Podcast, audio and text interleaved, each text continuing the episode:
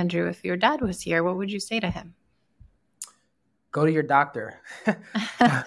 go, go, go, to your doctor, man. Uh, we should we, we should I, I think in this in this country like men like we love sports we should say hey you're not allowed to watch any sports like we should like strike up a deal with like all the like networks and say hey no sports no fun activities until you go to your you go to your doctor's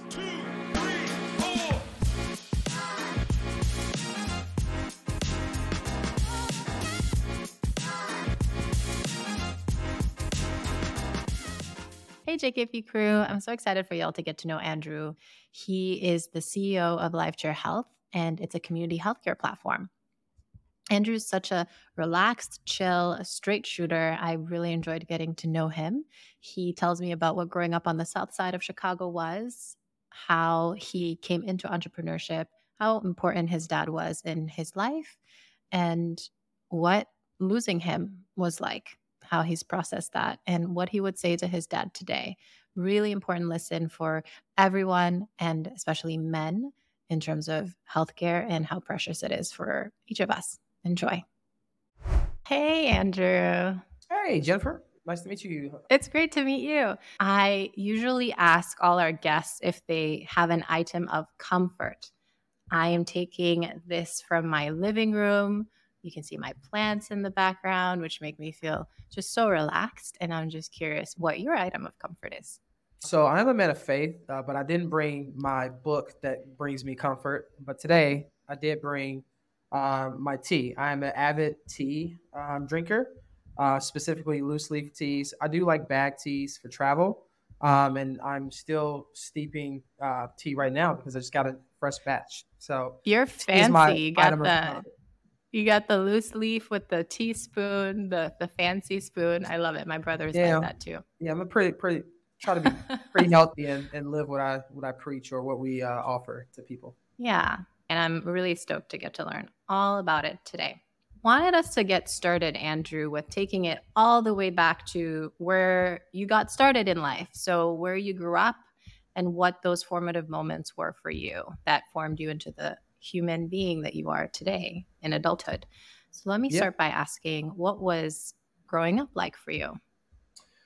Yeah, for me, uh, I would say it's very tough. I mean, I grew up on the south side of Chicago, and if you do any, you know, Google researching or YouTubing, you'll understand the, the challenges growing up um, in, in those neighborhoods. So we, we being my siblings, we saw all of the activities that that surrounded us. Um, but I think our our parents did a really good job of inculcating us and, and putting a, a shield um, around us so that we wouldn't make a foray into those activities um, like yeah. many of our friends unfortunately did. And so it's really tough growing up. So anything that you would think of of people that um, are raised in, in, in the, specifically the South Side or even the West Side of Chicago, um, I experienced.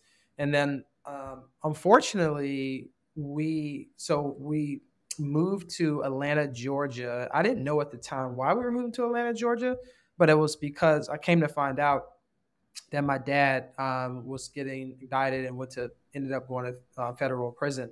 So I think for me, you know, not having my father during those very formative years in, in high school mm-hmm. and as I'm, you know, becoming a, a young man, um, playing sports, looking to get that kind of assurance and uh, kind of guidance that, that parents are supposed to, to foster. Um, that was very challenging, but it uh, really taught me the ability to be a go getter and to not let any impediments stop me from getting to the goals that, that I set for myself. So, yeah, uh, I'm gonna say those things. Yeah. And as you're describing growing up in the south side of Chicago, I'm, and you're saying whatever folks may be envisioning, I'm picturing lots of drugs, gun violence, and just needing to grow up in an environment like that. And what I'm drawn to is what you were saying about how your parents were able to shield you from that. What, in hindsight now, for parents listening, was helpful for you growing up with what did your parents do? Yeah. So, as I alluded to earlier, um, you know, faith played a, a, huge part of keeping us out of certain environments. Um, you know, one of the, the, activities that's very prominent on the south side of Chicago is, is gang violence. I grew up in Rose, the Roseland um, neighborhoods in the, what's called the hundreds. Um, so, you know, on this alleyway versus this alleyway, you know, they had competing gangs, right? And my mm-hmm. dad actually had, um, you know, stints with with Gaines during his formative years and teenage years as well. So he was able to help, um, you know, tell those folks to not have those activities um, happen mm-hmm. around our house. And so that that was one thing. Um, two, you know, keeping us in church, and so naturally, just being in that environment kept us off the streets. And then three, um, sports. So sports was an outlet. I was actually a much better baseball player than I was basketball, although I ended up getting a basketball scholarship. Um, although my dad, I will say, uh, my dad, uh, my first job out of college was with the Houston Astros, and mm-hmm. my dad told me once I um, mentioned to him that I landed a job with the Houston Astros, that he told he said I knew you would always end up in baseball. And so yeah. I didn't end up in baseball uh, as a professional athlete, but I ended up in the major leagues in the front office. So I thought it was a very cool moment. That's awesome. It's also so nice to end up in an industry that you feel really passionately about. Was there anything around like not playing basketball, but playing baseball in the Black community? So in, in Chicago, the, the leagues were very very prominent. You had the Jackie Robinson League. There was a couple other leagues I, can't it escapes me right now. Uh, but I, like we grew up on baseball. Uh, my first mm. Major League Baseball experience was actually at the, the old Comiskey Park. Uh, Frank mm-hmm. Thomas, uh, I think Robin Ventura, he was a third baseman, and a couple of maybe uh, Ozzie Guillen. Um, they sponsored our little league team to come wow. to Comiskey Park. Um, so that was my like first uh, uh, baseball experience, and I just like fell in love with the game of baseball. It's like I don't know, maybe between five and eight or some some age in between there, and fell in love with the with the sport of baseball. And then, uh, fortunately, I became a Cubs fan. So you don't think about uh, Chicago baseball. You know, obviously the yeah. Sox and Cubs are, are rivals, um, and that was very it was, it was very interesting and, and weird for me to be a Cubs fan because the Cubs are on the north side, the Sox are on the south side, literally, I don't know, 20 or so blocks from you know where we yeah. hung out. Yeah. So you were pursuing your own path from a very young age. Yeah. No, I mean, I was, I was always just hustler, so to speak, uh, a go getter, just relentless pursuer of um, you know, my goals and my dreams. Nothing was going to stop me from getting to where I needed to be. Whether it was, you know, not having, you know, um, you know, adequate money because our mm-hmm. parents had challenges growing up on the south side of Chicago, having six kids and not being able to pay bills and um, taking cold showers in the wintertime because you know your your gas get, gets cut off. I mean, it was yeah very tough, but uh, I think I, I wouldn't trade. I wouldn't go back and redo it because it formed me into the man um, that I am today. So I really resonate with some things that you're saying, Andrew. I grew up in Sierra Leone in West Africa. We grew up during a war. It's the seventh poorest country in the world. We also didn't have hot water. Uh, and a lot of these things have formed a ton of resilience in me. And so I'm so curious for you, where do you feel this go getterness and resilience really comes from? if there were any experiences or if you have a sense of where that evolved from in you. I think my my dad. I mean, I can recall one time walking. Uh, my you know, I don't know how he did it, but you know, we didn't have money. It was my birthday, and he really wanted to, me to get um, these Deion Sanders shoes. They were like, um, you know, the prized possession in the South Side of Chicago. And I remember it was like snowing, and it was my birthday, and he came back, and you know, he got me those shoes. And so I don't know how he did it. I never got to ask him. Um, unfortunately, he hmm. passed away uh, at 56 in 2020. Yeah. But um, I, you know, those traits fell down uh, to me, and I think my dad was definitely um, someone I, I, looked up to, and uh, just given that his background and his upbringing wasn't the most favorable either, and so uh, although he had those challenges, he didn't let that stop him from um, having some success in life uh, towards the yeah. towards the end of his life it definitely comes out so clearly how much you look up to him. Did you want to share anything further about him and his background? Yeah, so obviously he grew up on the south side of Chicago as well. Um, so he didn't graduate uh, high school, although he was a uh, pretty, from my mother's recollection, he was a pretty good uh, football, and my uncle as well. He was a really good football player and could have had a shot, but again, the, the street life and you know, getting caught up in um, activities just prevented him from taking that that leap. I think, um, which naturally had additional dominoes, um, you know, as as he as he grew older, that myself and my siblings had to reap the ramifications of those decisions and and you know his choices, right? So, yeah. uh, despite that, I mean, he was a wonderful father. Um, he provided for us and uh, my, my, four sisters and my, my, brother. He passed away a couple years ago as well. Um, he was always there. That's that's one thing I can say about my father. Although there wasn't, you know, always uh, the best circumstances from living and financial and all those things, but he was always present. And so um, that's what I like to say about my father. And also, when he went to federal prison after we moved to Atlanta, Georgia. How old were you then, Andrew? Were you? Um, so we moved to Atlanta, Georgia at the start of my high school. So I was about 15 um, mm-hmm. at the time we moved to Chicago. And then the following year is actually when, um, you know, the, the feds came and, you know, he went off to prison. He did a total of about 18 months, I think my mother said. Um, I, I mm-hmm. think that's what I remember as well. Um, so, yeah. And you were going to say one thing about him, even when you had moved to Atlanta, is. Oh, yeah. So if you think about how some of his traits of resiliency and the go getterness, um, um, you know, fell down, like, you know, the apple falls, doesn't fall too mm-hmm. far from the tree. How that actually showed up in my life is actually when he was in prison uh, play AAU basketball, and so the team that I joined was literally on the opposite side of, of Atlanta, with Atlanta traffic. I don't know, probably like a two hour, two and a half hour trip. And so my mother, given that my dad was in prison, wasn't able to, you know, take drive me to practices, you know, midweek when you know she had four girls uh, to to attend to and uh, yeah. and provide for, right? Because my dad was in prison and I just found a way. And so what I did was uh, re- I realized that there was a local bus station, uh, you know, about 10 minutes, five ten minutes from our house. So I told myself I can get my mom to drop me off at the bus station. That bus took me downtown uh, to mid Atlanta. Uh, so I got on the train station, went up to Doraville, got off the, which was the closest stop yeah. to my coach's um, home and his brother, who I played, one of my best friends, uh, we play AAU basketball with. He would pick me up from the train station, and then we would drive up to that uh, practice site, and I think it was like Centennial or something like that. Um, and so again, just an exa- example of not letting any challenges get in my way of you know getting to where I needed to be. Yeah, and I see the determination and focus, and no challenge is going to stop you in your eyes right now as you're talking about it. Yeah. Uh, as long as I have lung, uh, air in my lungs and, and I'm uh, the creator gives me time on this earth, I, I, think anything can be accomplished. Not in the you know, I don't, I don't think you can be five two and play an NBA, right? Not not in that yeah. sense, right? But you know, there are some things that are achievable for anyone, um, you know, if they're willing to go get.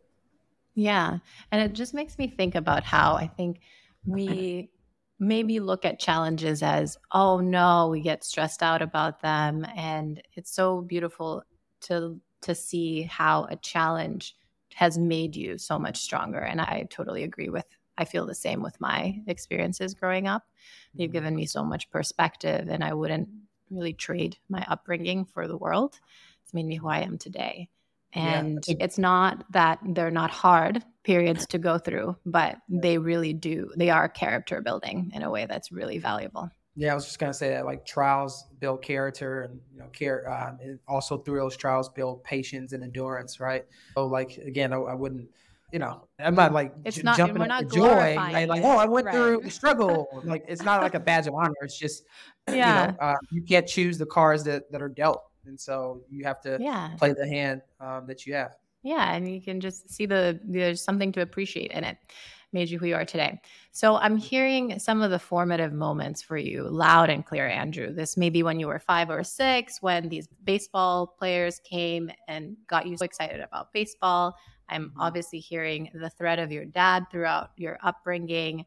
He got you these shoes, showed you resilience, reliability, uh, hard work, and then I'm hearing a lot of your playing sports in high school as well. Where did your knack for entrepreneurship come from?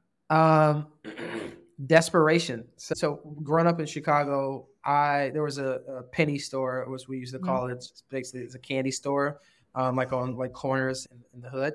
Yeah. Uh, so what I did and what my, my parents helped me do was like, hey, if you want to, you know, earn money for this and this, then you need to you know, make a way, eh, which is the theme yeah. of what I've been saying so far.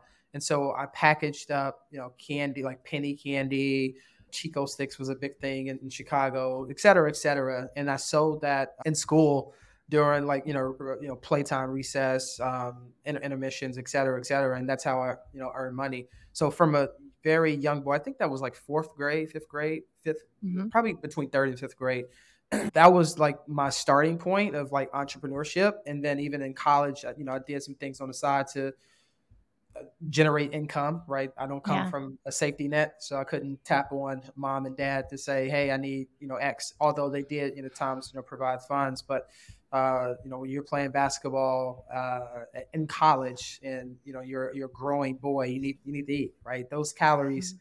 you lose calories pretty fast when you have 533 practices, individual weights, et cetera, et cetera.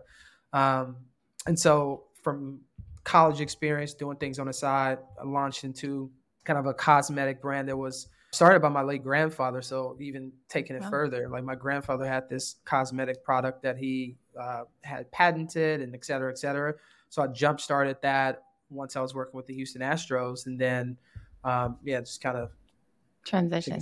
And today, here we are. You're the founder and CEO of Live LiveChair Health, and I love the community aspect of providing healthcare to folks and incorporating folks that you see on a day to day, like your barber. But we know that you unfortunately suffered the loss of your dad, which mm-hmm. caused you to pivot. And so, if you're okay with it, I'd love to start with where you had started with Live LiveChair Health before the healthcare pivot. Yeah. So, my co founders and I, we had a pain point of mm-hmm. scheduling and, and paying for haircuts. Right. This was back in the the infant days before like scheduling and booking was a thing. There's a lot of platforms yeah. out there that have you know you know done a really good job. And so, yeah. 2015, 2016, my, my good friend Michael DeVore had like the original concept of like uh, just like scheduling and it was I think it was just like scheduling, right? And mm-hmm. so um, I came on board 2016, and then we like really like jump started in 2018. Brought on some other you know co-founders, and we were growing this you know scheduling and payment pro- it was a scheduling payment processing crm marketing tool et cetera et cetera. It was really robust uh, at least at that time. Um, the systems that are out now are, are just you know on a whole nother level. And so um, we were building that and then as we were building that platform my one of my co-founders dr peter blair was researching health disparities and i think he did some work at harvard where it said, you know, uh, you know, engagement, low engagement for you know the population African American men that we were seeing again and again from our scheduling and booking tool, mm-hmm. looking at mm-hmm. the data on the back end.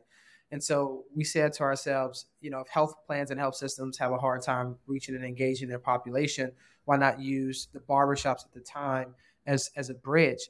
And mm-hmm. concurrently, my dad's health was was was declining, and so he was going in and out of the hospital and you know, I just looked at myself and you know my my, my, my team, and I said, "Hey, we, we have to do this, right?" I think it was mm-hmm. like Dr. Blair like really pushed me. He's like, "Hey, like if we're not doing healthcare, like what like what are we doing, right?" Yeah. And so I took a hard weekend, a long weekend to say, you know what, although our business is growing, like I feel like this is the right thing to do, and um, turns out there's a huge market for it too, by the way. So yeah, we made a we made a pivot what I love about it too is the fact that you're solving a real problem in a market that you really quite clearly understand.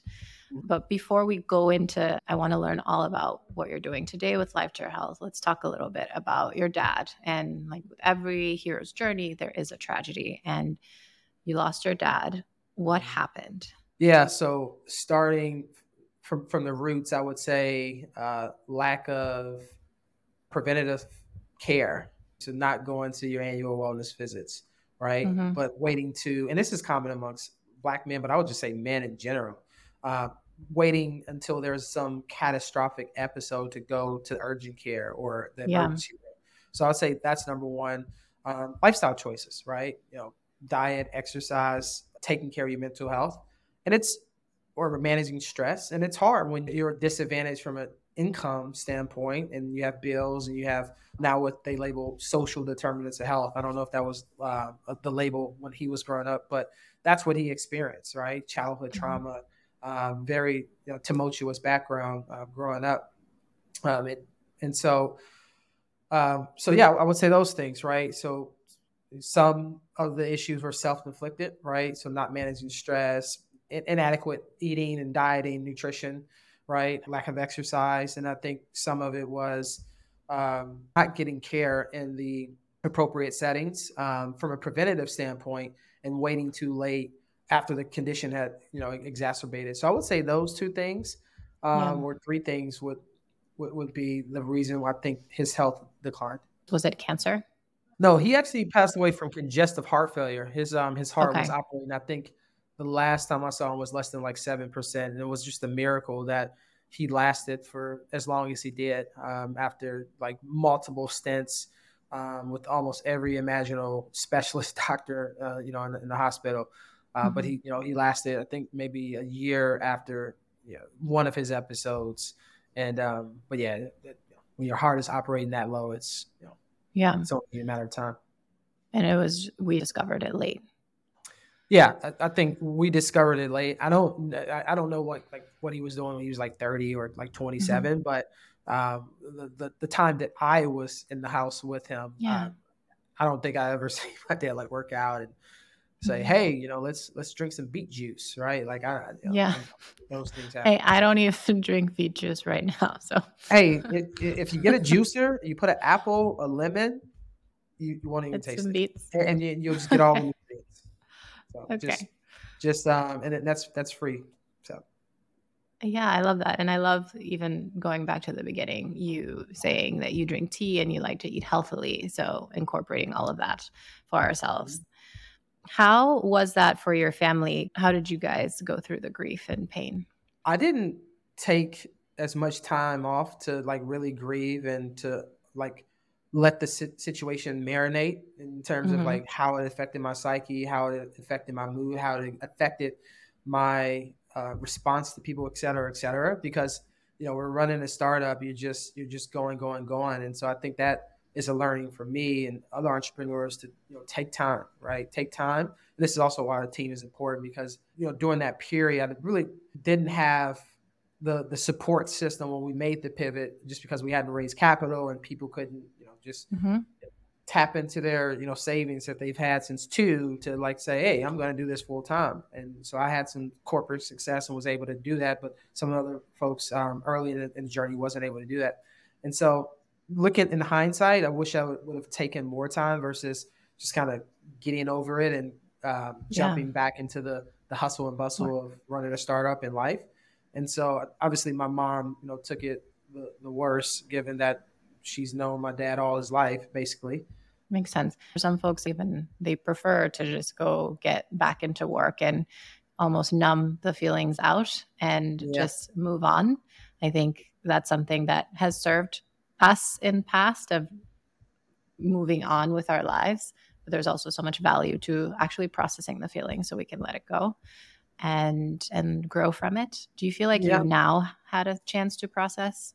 Yeah, I do believe now actually getting counseling um, that you know anything you suppress, eventually there's going to be some trigger that Yeah. elevates whatever you suppress. Um, because at the end of the day, we're not cogs, we're not machines, we're not um, you know Chat GPT bots. We are Right. human beings with emotions and feelings, and and and, and I know feelings gets a negative word, but like I'm actually realizing that, that feelings really matter, especially now that I have you know two kids, I have a wife. Like that, that is extremely important, right? Because I, given my story, um, very like hard nosed, hard worker, no excuses, but that doesn't always translate to you know running a successful household, right? You have to be attuned to your five year old's feelings, um, and so uh, I'm able to deal with it better now because I have you know received counseling um, just wisdom and guidance for uh, inner circle that, that I have to, that um, hold me accountable and, and tell me, hey, it's it, it's okay to grieve.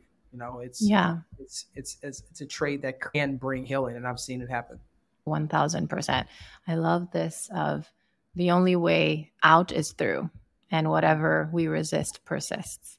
And Precisely. if we don't take the time to process, it inevitably comes up. Like you mentioned having kids, and so I'm really glad that you are taking you took the time to get counseling For others going through grief of a loved one that's really close, in your case, your dad was extremely important to you. What have you learned about grieving and healing that you can share? Take take the time, right? Like actually take the time, whether that's a a week, a day, or like you know best how much time is needed. As I mentioned, I didn't take the time, and so it had other ramifications that showed up in other areas. Two, one, one out of one people die, right? And so death is a natural result of living on this earth. And so do all that you can, right? You know, from you know, healthy habits, um, you know, all the things that keep you here long enough, but, but realize that, you know, there might be a, a future where things get better, right? And so I, I don't know how that manifests and shows up in someone's life, but um, maybe people gather around and say, hey, let's be more appreciative of, you know, our, our family because we never know when they're, um, you know, when they're closer to the checkout line, so to speak, right? Mm-hmm. And so it could be, let me not harbor so much bitterness because, again, I, like who knows if, you know, Sally or Susie or whoever is going to get cancer and then, you know, this is the last few moments that I have with them. And so I think death and grieving can bring about some of those potential outcomes. And then also about feelings, you mentioned that feelings can get a negative rep, but mm-hmm. you're seeing being a founder, CEO, and having a wife and kids that feelings are actually important. What are you learning there? One of the things that's served me really well is uh, reading just an inordinate amount of emotional intelligence. And mm-hmm. so I think, you know, one of the things that you'll learn in IQ, uh, EQ books is the ability to tap into your feelings, right? Because if someone, you know, there there's an old adage that says, you know, sticks and stones may break my bones, but words will never hurt me. I think that's the biggest lie ever, right? Um, there are still things that impact me today for what someone said 12 years ago. And so I'm very cautious with words. And so feelings, right? Like, hey, someone just said this to you. Like, how did that make you feel? And it's okay to be emotional. Now, it's not okay to use those emotions to destroy yourself because of choices you make because of what someone said, right? Uh, but address them, et cetera, et cetera, et cetera. So um, I would say really tapping into my feelings more than I ever thought I, I would be. Um, like if I'm having a long work week, right, uh, and there's been challenges with you know the management team or like there's a fire, tapping into like, hey, how does this week make you feel versus last week where those fires didn't come up? Taking inventory, right? So I'm really taking inventory more because of this emphasis on uh, tapping into my feelings. Yeah. And to build on that, from my experience, I do hear about how feelings are a form of weakness and you must power through and push through and be a brick and get through every situation. Uh, but for me, it feels like a source of strength of being able to connect with another human at work, for instance, of hey, you may be going through something. How are you feeling? And how can you process that? And it gets you closer to this person. Or if you have a conflict with a co founder or someone else, talking through it from a sense of openness. And there's a lot of courage in transparently sharing how something makes you feel can bring you really close together and open up a variety of possibilities in terms of solutions that you may not be as aware of. And then, same in personal life with family, especially kids are so wonderful. They're just an open book, right? And then we somewhere learn to close off and shut down our emotions and our feelings. And I think kids are such a great teacher of how being open and being just completely vulnerable is such a beautiful thing because you can share and folks can try and meet you where you're at. So, to me, in my experience, feelings are a source of strength and being able to process them and figure out what's important and why to you. Yeah, and and you know the person that says like feelings aren't important, just run through the brick wall. But like implicit in that statement is feelings, right? You're saying mm-hmm. run through a brick wall because you feel some type of way about not running in to, in the brick right. wall, right? right? So if you like really dissect that statement, even people that have that worldview, as I as I would as I would term it, um, they're they're tapping into feelings as well. They are just uh, you know maybe not tapping in, into the feelings from an emotional like lens, right? But they're still exhibiting feelings. You can't escape it. Like you're you're a human. Like again, you're not a you're not a bot, right? You're a human. Like if you don't have feelings, then I can't even say you don't have. Everyone has feelings. It's just like yeah. it's, a, it's a matter of how you actually allow feelings to influence your decisions mm-hmm. is where it really gets murky, right? Um, because if you operate solely on feelings, you will lead you that that will take you down the road to destruction, right? Because there's a lot of things I don't feel like doing. My mm. or let's go back to the yeah. children. My daughter, you know, she's five or she's about to be six, uh, about to be six, and she doesn't feel like going to school many mornings. Or should I just say, oh, okay, because you don't feel like going to school, you can just stay here and not learn and get you. No, right? Like your feelings don't determine that. I understand how you're feeling this way because you're tired, right? Um, and, and I understand that. So maybe I'll put you to bed a little bit earlier, right? So you don't feel as tired the next morning, right? So like uh, express the feelings, address the feelings, and then um, you know have solve for the feelings is, is how I would look at it. Great advice. Love it. Beautiful. All right. With that, shall we get back to Live Chair Health? Oh, Live Chair Health. Forgot all about it. Sorry. I'm so excited to learn about where y'all have pivoted to. Tell us what you're doing now. Yeah, so the original concept was training barbers to take blood pressure readings and like really using those what we call liaisons as mm-hmm. access points for African American men at the time. Since you know our original pivot back in 2020 wasn't the most opportune time to pivot, given that it was a uh, world pandemic. Yeah. but we made the pivot nonetheless.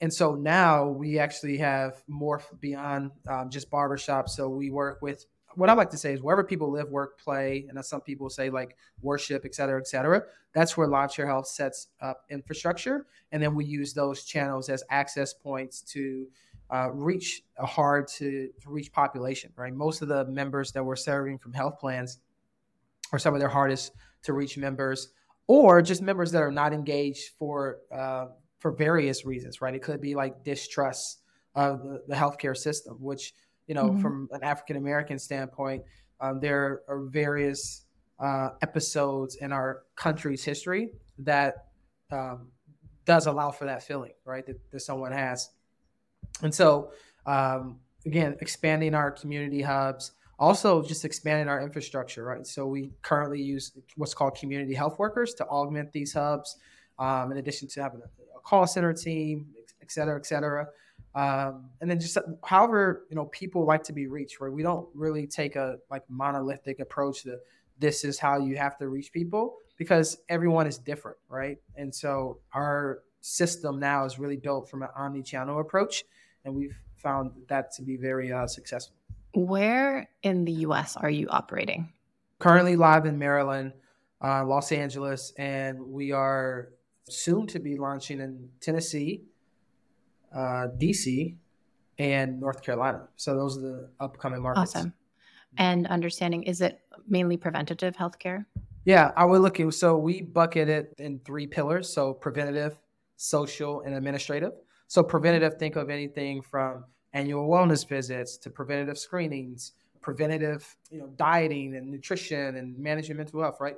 Social. So a lot of the, most of the population that we serve right now is uh, purely Medicaid. And so there are social determinants of health barriers that keep people from taking that next step in their health journey. And so we try to close those social determinants of health gap differently than how some other platforms do it, uh, which is kind of part of our secret sauce and then mm-hmm. administrative. So helping plans um, recertify members. Now that's a benefit for the plan, but the benefit for the member is, if, let's take Medicaid for example. If you lose coverage because you don't re- redetermine, then um, you say you need care and you, are not, uh, you know, properly insured. Well, now that bill that could have been subsidized, it's now on your plate, right, to fund. Um, yeah. And there's there can be an entirely a new episode around uh, you know medical bills and, and how that you know affects people's health, et cetera, et cetera. But yeah, I'm so curious to know what you're learning about the social determinants of healthcare and how we bridge that gap, particularly for underserved communities. I, I think there's a misnomer in, in, healthcare that you know people just don't want to do things, um, you know, but like that prescriptive is, is I think why we have the issues that we do in mm-hmm. our country and, and more poignantly in healthcare. And so if someone, you think about it, right? If you have a single mother in, you know, an urban city that has two kids, she has a job, maybe two jobs, and the closest primary care provider is you know two miles off the the bus line because she doesn't have transportation. Like you know Maslow's hierarchy of needs. You think she's going to attend her PCP appointment when you know there's still you know inadequacy in food and maybe housing and some other challenges? Like just no. And so learning that those drivers honestly um, I think it's been said, right? Like your zip code is a predictor of your life expectancy more than like maybe any other like predictor. Mm-hmm. And so if we can address those social determinants of health, which we can, we have the money. We're spending money on, you know, a bunch of things is yeah. very useless if I'm very frank. Uh, so we have the money to address these issues. It's really just a matter of, you know, how much people care. So if there are three things that we can do to bridge this gap, what would they be?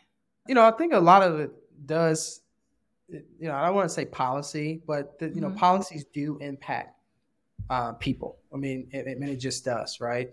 Um, so I would say, from a policy perspective, that's that's probably like a you know, meta thing that we you can't control with voting, but you know, what if your person doesn't get in office? So I look at it on the micro, right? So on the micro, you like mm-hmm. watching this video can be the catalyst for change in your neighborhood.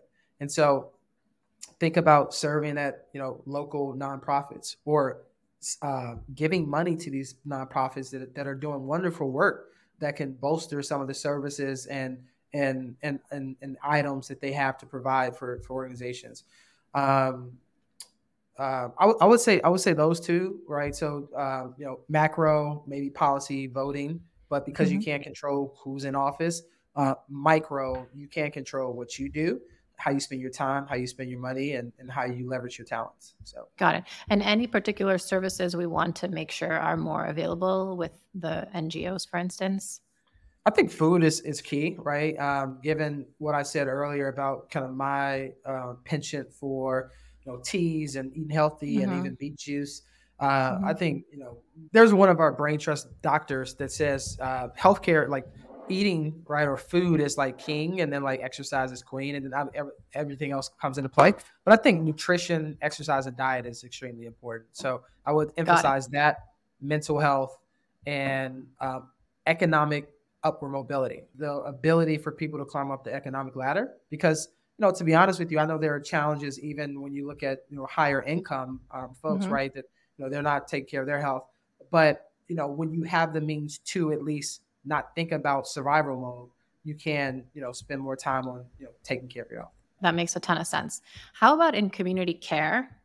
What are you seeing as the biggest opportunities for community care and challenges for community care? Yeah, so opportunities um, from a Medicaid standpoint, there's a lot of density in the neighborhoods because uh, you know most Medicaid folks live in the same they, they live in the same area, um, and so so that's number one uh, which actually gives us uh, incredible leverage to help us like scale up our operations. I think the challenge, um, honestly, I don't see that many challenges. And maybe I have to think about it a little bit more. You can get incredible from community liaisons and people that look and feel and talk like the folks that we're engaging.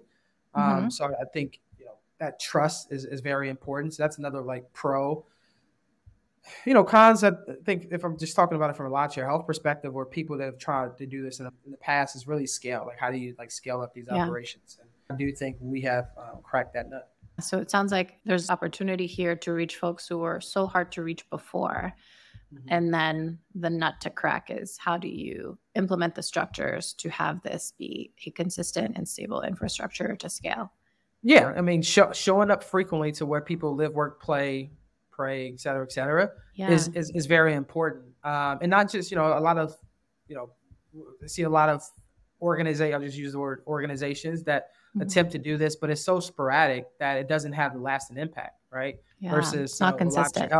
It, yeah, it's not consistent, right? So, you know, if, if, if your husband, right, um, only sees you two times a month and, yeah. you know, um, some other husband, you know, sees their wife, you know, 19 times a month or 20, every day, right? Who do yeah. you think is going to have a like a more ingrained and, and loving yeah. relationship that galvanizes um, that person to take that next action, right? Um, yeah. So I, I, think a lot of organizations are kidding themselves that uh, you know their their outreach methods that haven't worked, right, are going to now you know work for you know some things like um, some of the big healthcare issues. Yeah, and then the as you're saying that one thing that comes to mind is probably also cracking the nut of training, of training the barbers, training the folks at where you pray, training the folks at your gym, etc. Absolutely. And so one of the things that we are trying to figure out is how how do we get those certifications and credentials um, for these kind of uh, you know community liaisons where they can mm-hmm. earn um, supplemental income um, because again you know there's opportunity costs. If you're doing X, you can't do Y. So we understand yeah. that there's opportunity costs, uh, which is why you know we staff up and augment a lot of these hubs with our our uh, our team currently.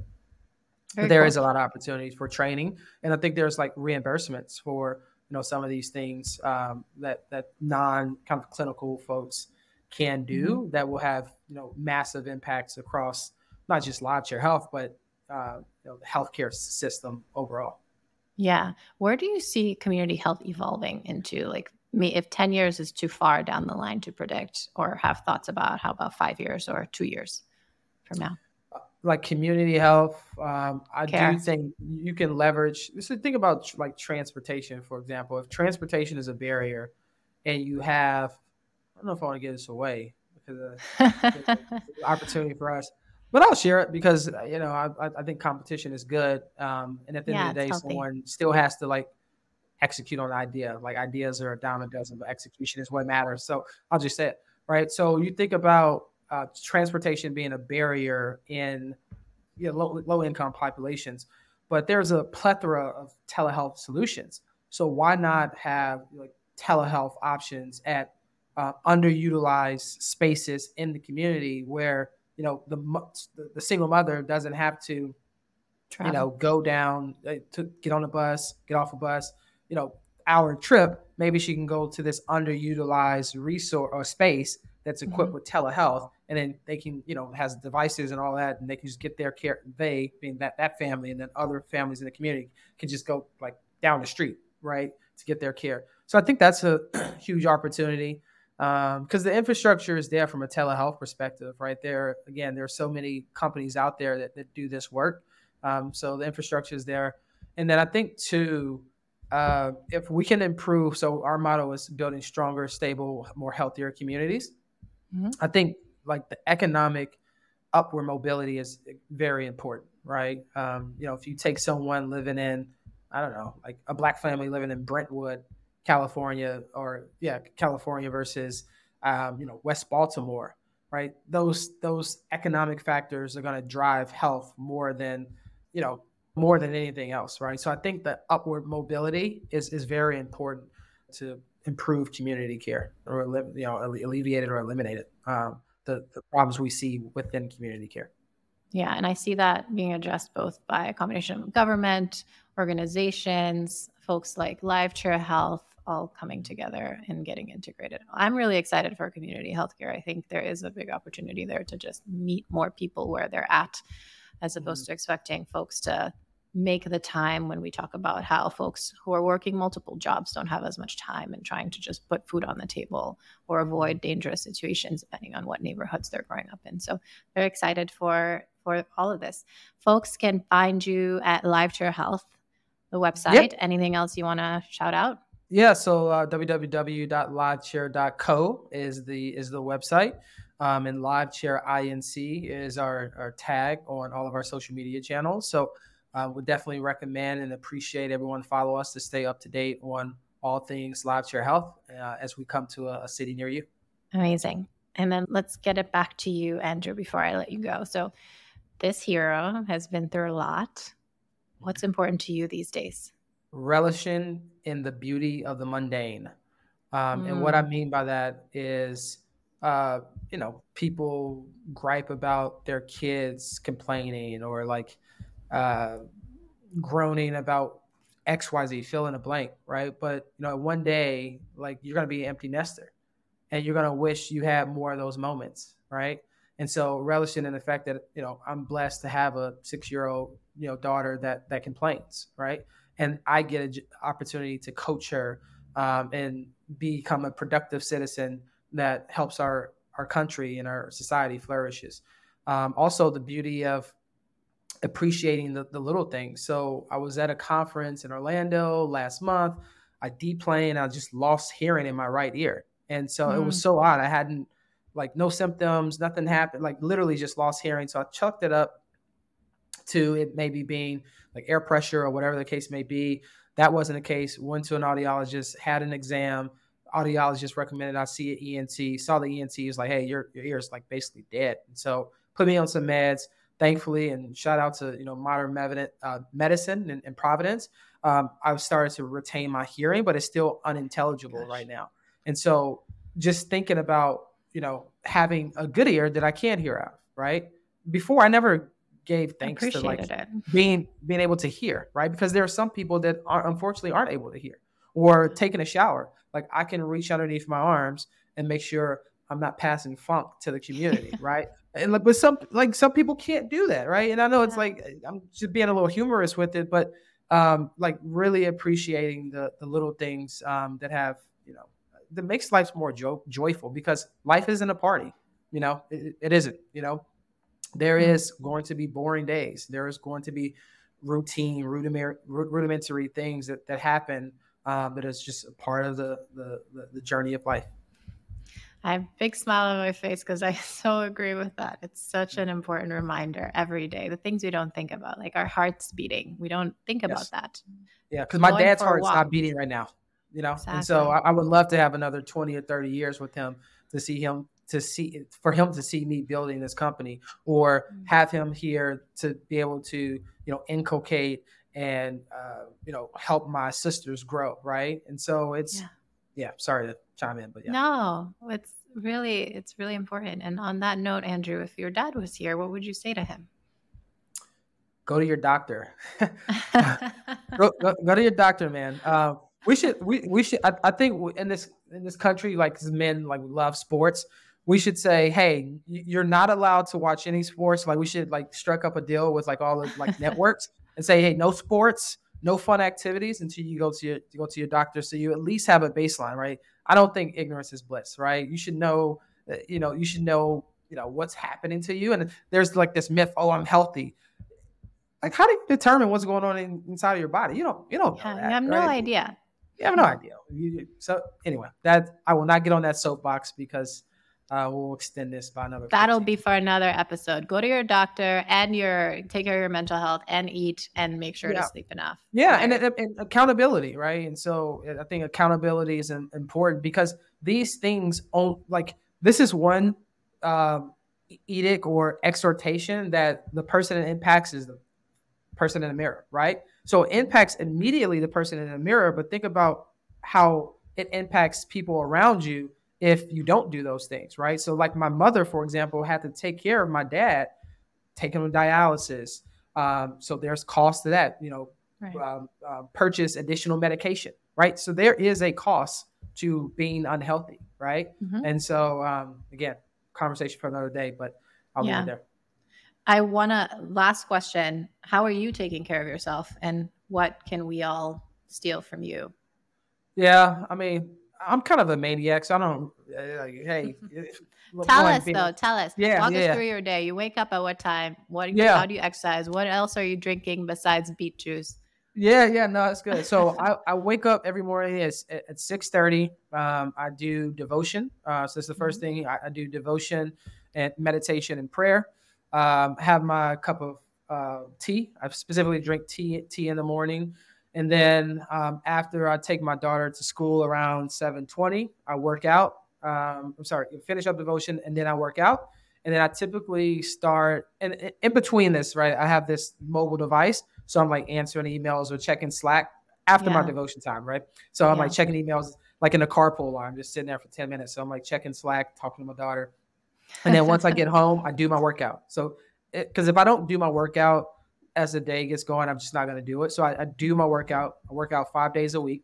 Um, Are and- you strength, for- running, cardio? I do HIIT. I do 30 minutes a day, HIIT cardio, um, and, and weight training, which incorporates, you know, it's a 50 50. So it does HIIT and then weight training.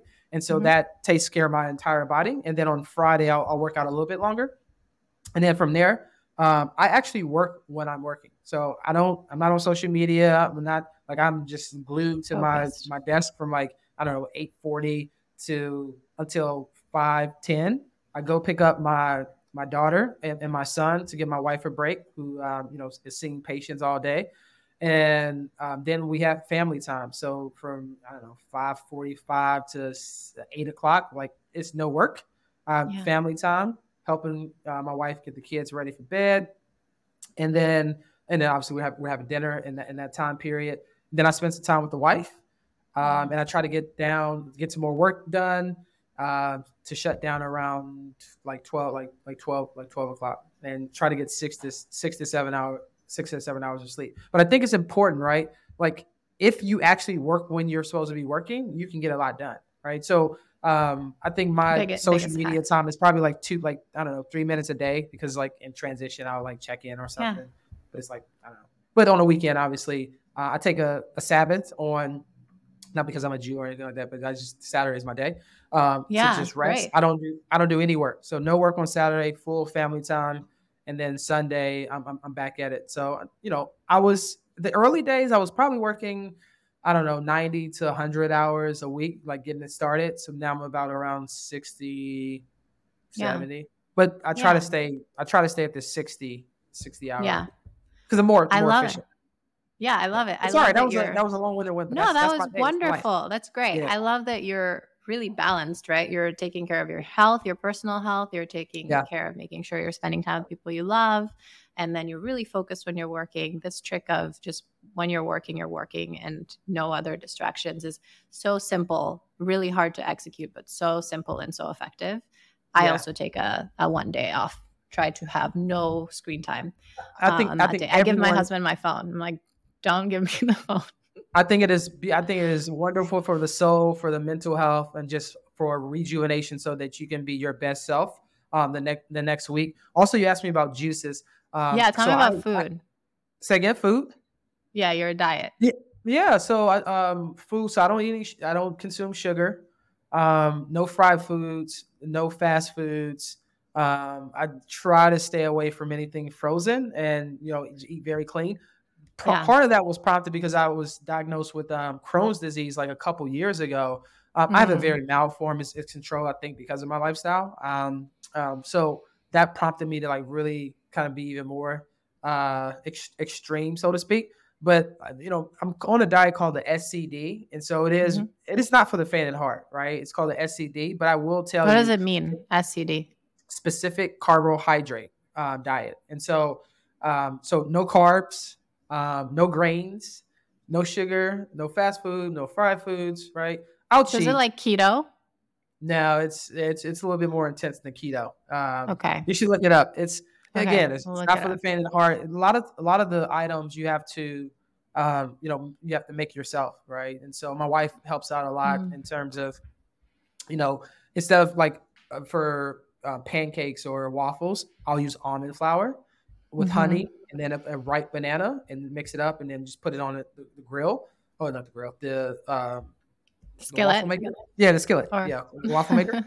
um, and then I'll I'll um, put honey right in a container and then melt it down and then add a little cinnamon, cinnamon yeah. and um, vanilla extract, and then that's yeah. my my syrup and my my sweetener. So yeah, makes sense. Why no frozen food?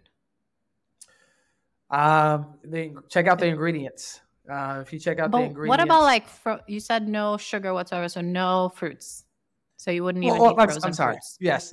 So yes, because I eat a lot of frozen fruit. That's why I'm asking. no, no. So technically, yes, fruit. Yeah, there is like natural sugar and fruit. So what I'd say, like no sugars, like no cane sugar, no yeah, yeah. like okay. artificial sugars. Like my mm-hmm. sweetener uh, for everything is, is honey.